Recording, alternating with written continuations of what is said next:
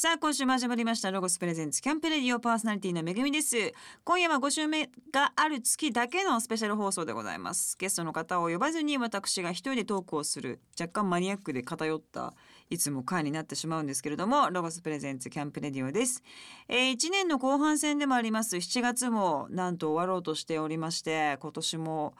まあいつもですがねあっという間だなという気がします。えー、まあ7月とはいえ寒暖差があったりとかですねちょっとこうまあコロナのこともあったりとかまあいろいろこう不穏なこと大変なこともありますが皆様元気にお過ごしいただければ嬉しいです。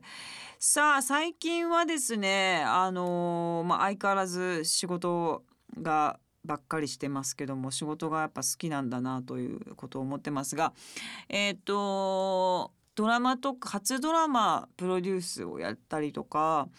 うん、これはきっと9月とか10月ぐらいには皆様にあの見ていただけるような何かしらの形で見ていただけるような感じなんですけどもえっ、といろんなご縁があってプロデュースをしてます。でまあ今回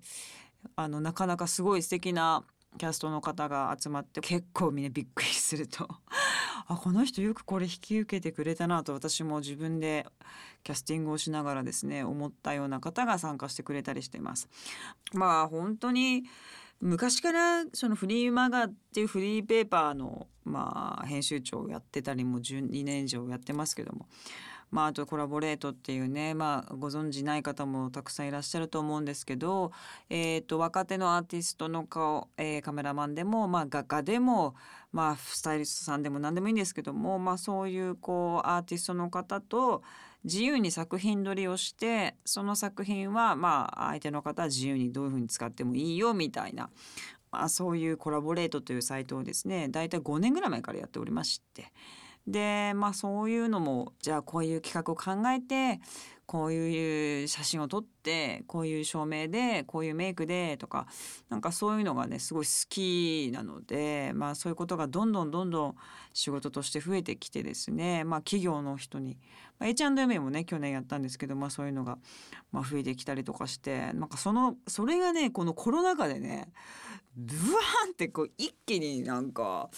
うん進んだんですよね。もう不思議だなと思うんですけど自分がこういうオファーがあって出演するだけではなくってなんかこう企画から入ってくださいとか、うん、なんかこう企業の人からコラボレートしてめぐみさんがこうモデルになってでまあこれってでも CM じゃないみたいな内容も、うん、なんか企画からやってくださいみたいな感じでですねあの言われていることがすごく多くて。面白いなと仕事が、うん、変わってきたような感じがとてもしますね。まあ、既存のものももちろんあるんですけどなんかそれにプラスアルファ全く違うこう仕事が結構なボリュームで増えたなという感じがしますがでも周りの人見ててもやっぱこう動き続けてる人とかってすごいこう部屋私の、ね、友達のヘアメイクさんとかもなんか CG のグラフィックこういろんな角度からこう人間の顔を見せるグラフィックみたいなのが動くグラフィックみたいなのを趣味でやってたんですよね。であこんなんできるのすごいねなんて本当コロナの前は、まあ、ただそういう話してたんですけどもうそれが結構もうあれよあれよという間に今年からめちゃくちゃ仕事になっててまあ某世界ブランドのスニーカーブランドの結構 CG やったりとかなんかそういうことが周りを見ててもとても多くってですね。あのなんか面白い今までかつてこんなことあったかねっていうぐらいちょっとこうそれまでの仕事とは別の仕事がとんでもないスピードで本格的に指導してる人たちが、まあ、私も含めて増えてるのでですね。まあ皆さんどんな感じで日々過ごしているのかまたメールかなんかで私もこんな変化がありましたみたいなことがありましたらねメール送ってくれたら嬉しいです。さあ今日はいろんなお話フリーに話していきますので楽しんでください、えー、お話をする前に一曲曲を聴いていきたいと思います。オーサムシティクラブで夏の午後はコバルト。ロゴスプレゼンツキャンプレディオ。お送りしたのはオーサムシティクラブで夏の午後はコバルトでした。この番組の5週目スペシャルでは毎回自由にお話をさせていただいております。えー、金沢にありますカフェタモンの近況を話しましょうって書いてますけどありがとうございます。えー、10月にねリニューアルするんですよね。あのー、そうすべて米粉にして今小麦粉なので米粉にしてまあふわふわのこの米粉おまあねグルテンの問題もあったりとかあとその米粉ってね大体こう使われてる日本だとメインはせんべいなんですよね。意外となくってなのでこう米粉を使ってくださいみたいな割とこう働きが農林水産省からもあったりなんかも実はしていてでまあどこでもね今田んぼでは全国もちろん米っていうのは作られているので割とそれを使えてないような状況もあったりなんかするんですね。なので、まあ、米粉を変えるっていうのはとてもまあいいなというところもあるし、まあ、体にも優しいしなんて思っててまずそうリニューアル米粉にします。でメニューも変えてまあ、あとロゴも変えてとか。あとその店内の香り？なんかそういうのも今まであんま考えてなかったんですけどもうおしぼりにつけるこう柚子のね香りって割とその抗菌作用もあったりなんかもするしなんかその石川県が割とこの柚子がよく取れるような場所だったりとかもするのでとかなんかすごいこう10月の8日がね次5年ですので、まあ、このタイミングでガラッと変えたいなと思ってますね。で飲食ねほんとすっごい皆さんもちろん大変ですよね。で私は幸いもう金沢って家賃がそんなにかかんなかったりとかまあもともと夜営業してる店ではなかったんで。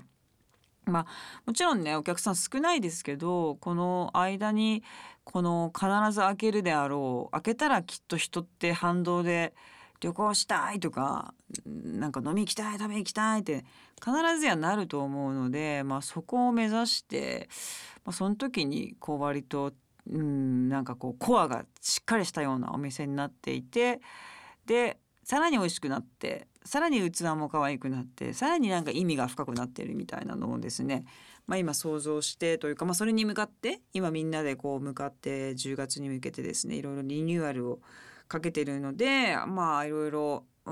そうですね楽しみにしていただきたいなと思います。あとまあそのタモンに関しては、えーと、今後フランチャイズをねしていきたいなと思ってまして、えー、もうなんかなんていうの本当にこうコンビニみたいにバーンってフランチャイズを増やすというよりもまあ女性の企業家を育てたいみたいなところがあって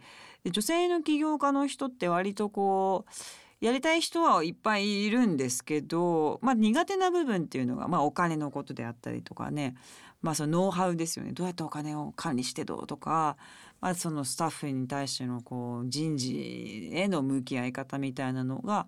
苦手だと思うのでなんかそこをサポートしつつうんとうちのこのタモンというこの名前というかこのまあプロダクトを使っていろんな場所で店やってもらいたいなと思ってるんですよね。でまあ、どこでもいいってわけじゃなくて割とその神社の近くでとか環境がいいところで、まあ、古民家であったりとかその古い、まあ、建物をリノベーションして使うっていうようなコンセプトは決めてあとはまあ地元の作家さんとかそういう方の器を使ってとかは決めるんですけどあとはなんかそのオーナーの人のやりたいようにやればみたいな感じでちょっと育成しつつフランチャイズ化していきたいみたいなのもちょっと夢としてありまして、まあ、来年ぐらい1店舗やれたらななんて思ってるんですけどなんか一人でもあの丹波京都のね丹波ってとこがあるんですよめっちゃ綺麗なとこね。なんかそこでやってみたいですみたいな人もいたりなんかして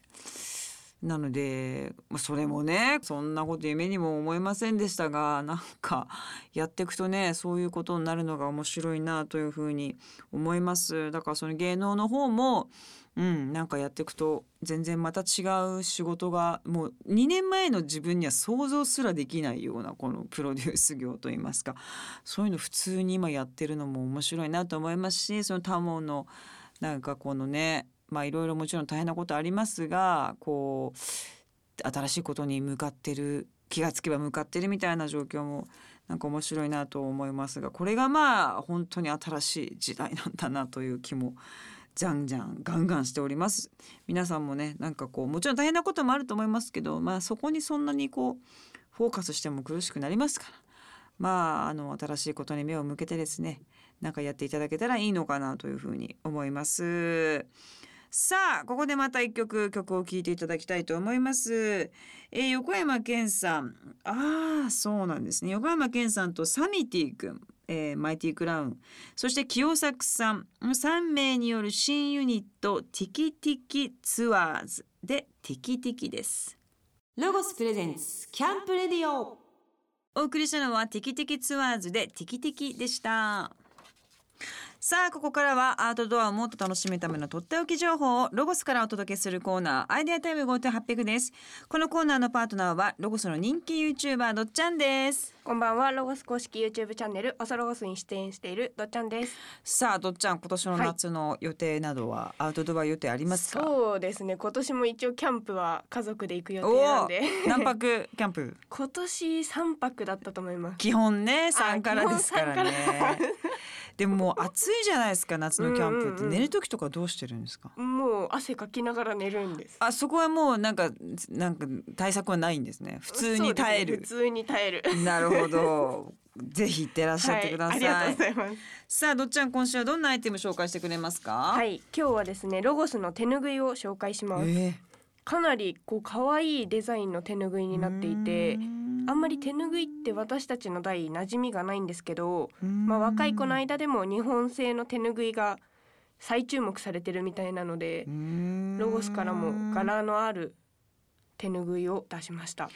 ロゴスの手ぬぐいは日本伝統的な技法中線で染め上げています。糸自体を染めるためにも表も裏も綺麗に染め上がるのが最大の特徴です、えー一つ一つ職人の手作業で作られている手ぬぐいで同じものは一つとして存在はなく、えー使い込んだ時の色落ちや風合いも楽しめるから風情を感じるということなんですけれどもはい。これでもアウトドアで手ぬぐいってなんか使うまあ使うか。まあいつだって使うか。そうなんですよ。結構使い道を調べてみたんですけどワインボトルをこう巻いても可愛いし、あーなティッるほどね。シュの箱あーをはいはいはい。巻いてもあんまりティッシュ箱置いとくと生活感あって写真撮る時にちょっとどけちゃうものなんですけうん。どそれを巻いとくことによって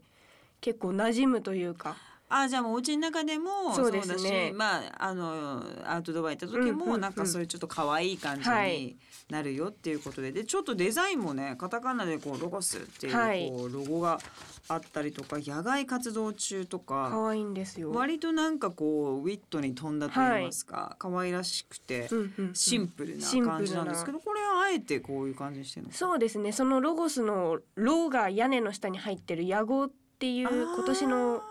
ロゴになっているのでそのロゴを結構使ったようなデザインになってます。これのバリエーションは何個ぐらいあるんですか？4種類赤が2種類とうん。あとは野外活動のシンプルバージョンと総柄バージョンの2種類で全部で4種類になってます。なるほどね。私もこのロゴスの赤い屋号のやつうんうんうんうん。とても可愛いなと思います。そのメープルリーフがまた下にあって、ね和風の素材にメープルリーフがあるのもなんかすごい可愛いのかなと にそうですね。思いますが、はい。まあアウトドアだけではなくねお家の中でもいろんな用途があって使えると思いますので、い。ぜひ皆様チェックしていただきたいなと思います。さあ気になる方早めに店頭や番組ホームページでチェックしてください。番組ホームページアドレスはキャンプレディオ .jp です。どっちゃんどうもありがとうございました。ありがとうございました。さあここでまた一曲曲をお送りいたします。えー、ナオトインティライミさんで思惑通りロゴス presents Camp Radio お送りしたのはナオトインティライミさんで思惑通りでした。さあまあご襲名ならではの健康オタクの私がまたマニアックな健康法を話すコーナーにしてみたいと思いますけども、まあ、インスタにも上げたりはしてるんですけども若玄米デトックスプログラムというものがありましてでこれはどういうことかっていうと,、えー、とオリンピック選手とかスポーツ選手の、まあ、食のサポートをしてらっしゃる先生が開発されたものなんですけども、まあ、その先生について若玄米をこう購入しで毎日 LINE で「めぐみさん今日はからですね」みたいな「こんな感じで食べてくださいこんな感じで食べてください」みたいなこう指示を仰ぎながら10日間やっていくんですね。でまあ週その始める前に1日、えー先生にお会いをして1時間ぐらい何のためにやるかとか今体がこうなってるとかこれをやることで体がこうなっていくみたいなことを講義を受けるんですね1時間。で次の日からスタートをしていくんですけどもあー普通の玄米と若玄米の違いねちょっと補足しますとあの若玄米だから玄米になる前なんですよ。だから若い若いって本当に若玄米ってそういう意味で。だからちょっと緑なんですよね。だから普通の玄米になる前だから粒もちっちゃいしやや柔らかいっていう、まあ、子供っていう風に考えていただければいいのかなと。もうしんみんなもすげえ興味急に興味津々。タモンの話してる時みんな死んだ魚みたい。などうでもいいわお前の米粉のとかみたいな感じで急にね。いいんですよ。まあまあそりゃそうだと思います。妙齢な女性はね。そりゃそうそれは探求そう。みんなね大事なことですから。はい。パンケーキも。ええやん。ロゴとかも買ってん帰ろうやみたいなそりゃそうですよね 若玄米はねでも本当大変なんですけどあの本当にいいなと思います。うんと初日にえーっと若玄米あじゃあ初日はね若玄米って本当にすっごいデトックス効果がある穀物なんですねだからそれを初日からやっちゃうと割とこう体がびっくりするっていうので白米1合で若玄米1合でブレンド米からスタートするんですね。でまあえーっとあとはお味噌汁で若玄米っていうかお米に関しては1日2合を私が食べきらなきゃいけないんですよ。だから朝おにぎりにしてで昼はお弁当にして間おにぎりとして食べてもいいけどとにかく何食にも分けてもいいけれども、えー、と若玄米を食べなきゃいけないっていうのがあるんですね。であとはダメもうフルーツもダメ、えーあと納豆もダメ初日は。食べてもいいのは玄米具だくさん味噌汁、えー野菜だけ豆腐もダメまだ。で間食はダメ。でおかずは、えー、と塩昆布とか、うん、と小魚はいいんですよじゃことかああいうのはよくってあとまあお漬物とかを小皿に乗るぐらいの量だったら OK また基本米なんですね。で、えー、と一番のポイントは咀嚼現代人っても忙しいから噛まないからそこがとてもポイントで噛むことによって胃腸が筋トレされるんですって。で噛むと咀嚼と胃腸の筋トレがつながってるらしくて噛まなきゃいけないんですね。でそのね噛むのが一口目は必ず100回噛まなきゃいけなくって二口目から2 3 0回でいいんですね。でもそれを、まあ、まあ決めたので、まあ、やりましたと。で初日じゃあ100回噛んでまああんまり美味しくないなみたいな感じ慣れてないからまあ美味しくないななんて思いながらやってたんですけどものすごい頭痛に襲われちゃってもうね「痛い痛い痛い痛い」ってぐらい痛いんですよ。朝は大丈夫だった昼も大丈夫で夜からいきなり頭痛で「もう先生」みたいな「不安です」「もう頭痛が怖くて」みたいな。でどういうことかっていうと普段私噛んでなかったんでこの脳へのあの血液の流れっていうのが緩かったのが噛むことでこう眉間のところのこう血行というかそういうものがねいきなりこう良くなってるんですよね。その血液の流れが激しくなってるから頭痛が来ると。でえみたいなでも皆さんなるので2日目3日目あのちょっと頑張ってやってみてくださいなんて言って。次の日起きたら治るのかなと思いきやですねなんとさらに痛くなってて「もう先生無理かも」みたいな。でも私それドラマの撮影やったんで、まあ、現場に弁当持ってたんですよねだからね。全部もうご飯ぎゅうぎゅうに詰めたご飯2個とか味噌汁じゃあ2個とか持ってってやってんですけどもう結構気持ちが落ち落ちるぐらいもう無理かもって思うぐらいなんでやるって言っちゃったんだろうぐらいに落ち込んでたんですけどまあ頭痛治んなくてまあ3日目ぐらいまでは、えー治んなかったんです。そして4日目まだ熱出たんですよ。でーみたいになってでもちろん PCR 受けて大丈夫でこれ何なのとで起きたら熱下がってるみたいなでそれも好転反応でたまにいるということなんですね。でもやってることってねこう玄米に変えてるだけじゃないですか。別に何かね断食したりとか他のことを激しくやってるわけでもないのに咀嚼して玄米に変えて具だくさんの味噌汁に変えてるだけなのにこんなに肯定反応が出るっていうのが、まあ、いかに私のこの日々の、まあ、言うても気をつけてる方じゃないですか。この番組でもねオタク的に話してるから。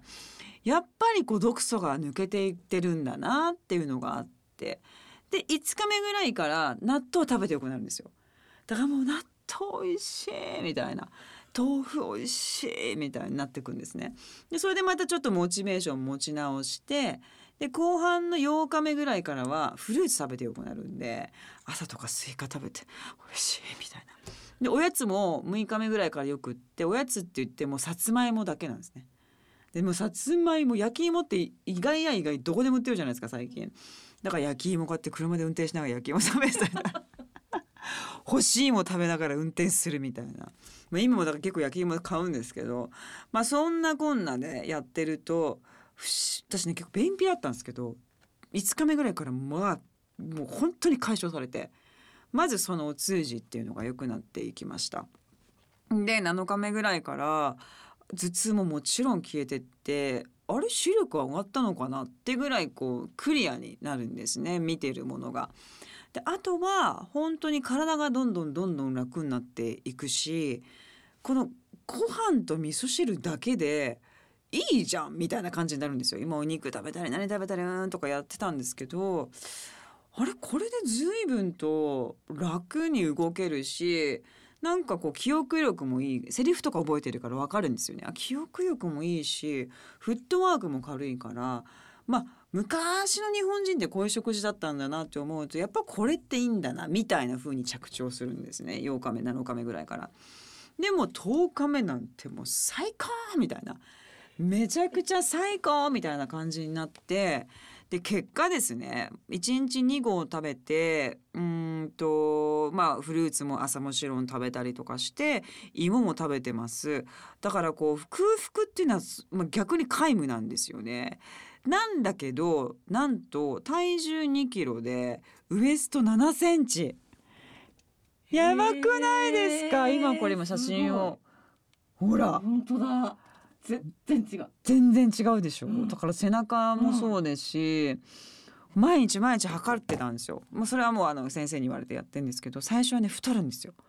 ちょっと先生って思うぐらいちょっとなんか太ってんだけどふなんかみたいな体重もっていうのはそもそもしご飯を食べてなかったんでやっぱちょっと食べちゃうと体がびっくりして一瞬溜め込もうとするんですけど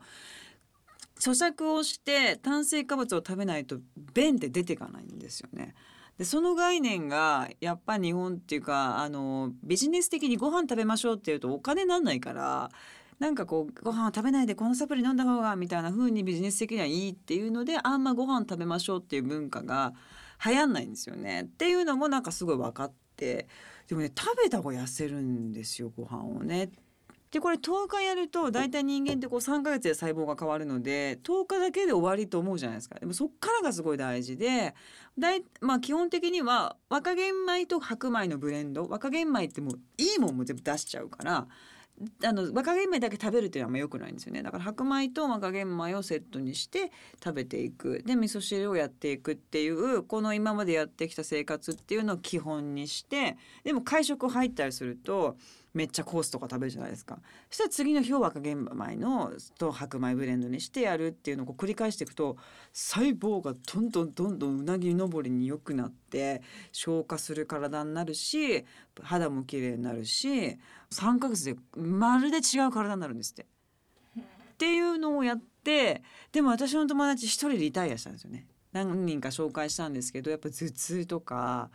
太っちゃう恐怖とか最初あるからあとお酒飲めないんですよだからお酒飲めないことが本当に辛い人もいたりとかするからリタイアする人もいるけど私はそのまあもちろん体調良くなったっていうのとその痩せたとかむくみ取れたっていうのもあるけどこんな食事でいいんだって心の底から思えたことがでかいっていうか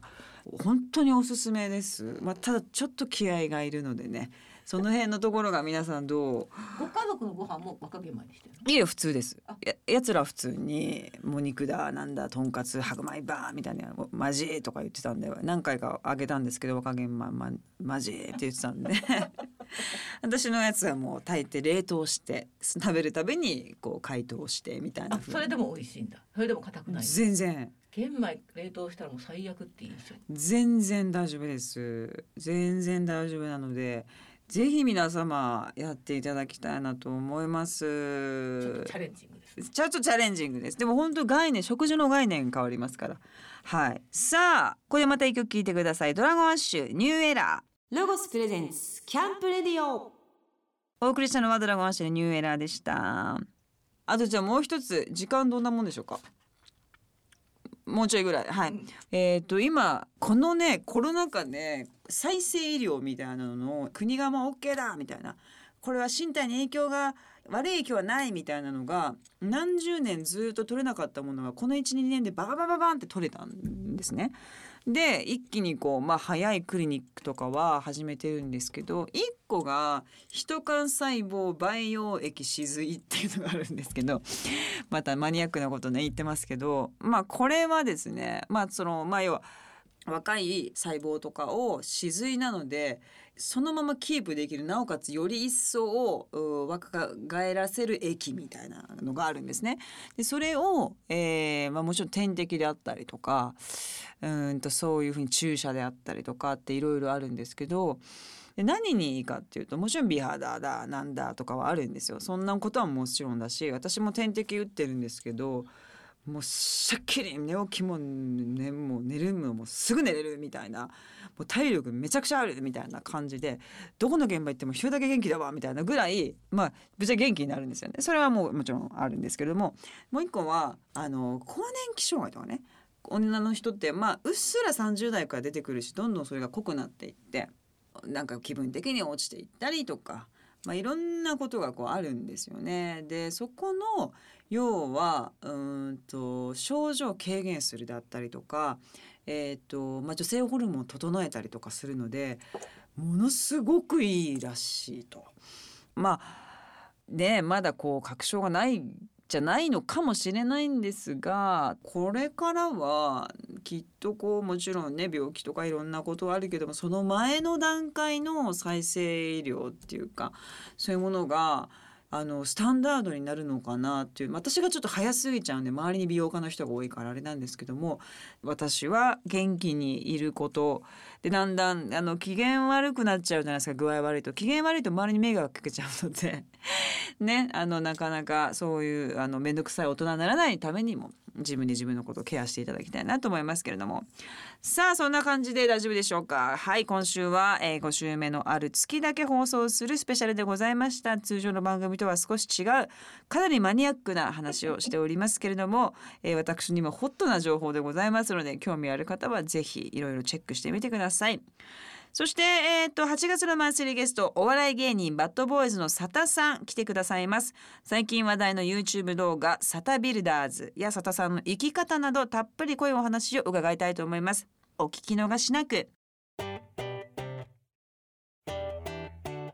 ロゴスファミリー会員がリニューアルし得する特典が盛りだくさんになりました。ロゴスファミリー会員は2種類あり無料会員でもポイントの利用やお得なクーポンの配信などさまざまな特典が受けられます。有料会員のネオス会員になるとさらにお得なサービスが利用できます。お買い物の際に10%オフ。店内で販売している最新セレクションカタログを無料でプレゼントなどお得な特典がたくさん受けられます。詳しくはロゴスショップ店頭または公式ホームページをご覧ください。この番組の過去の放送はラジオ日経番組ホームページのポッドキャストから聞くことができます www. ラジオ日経 .jp スラッシュキャンプレディオにアクセスしてくださいロゴスプレゼンツキャンプレディオパーソナリティはめぐみでした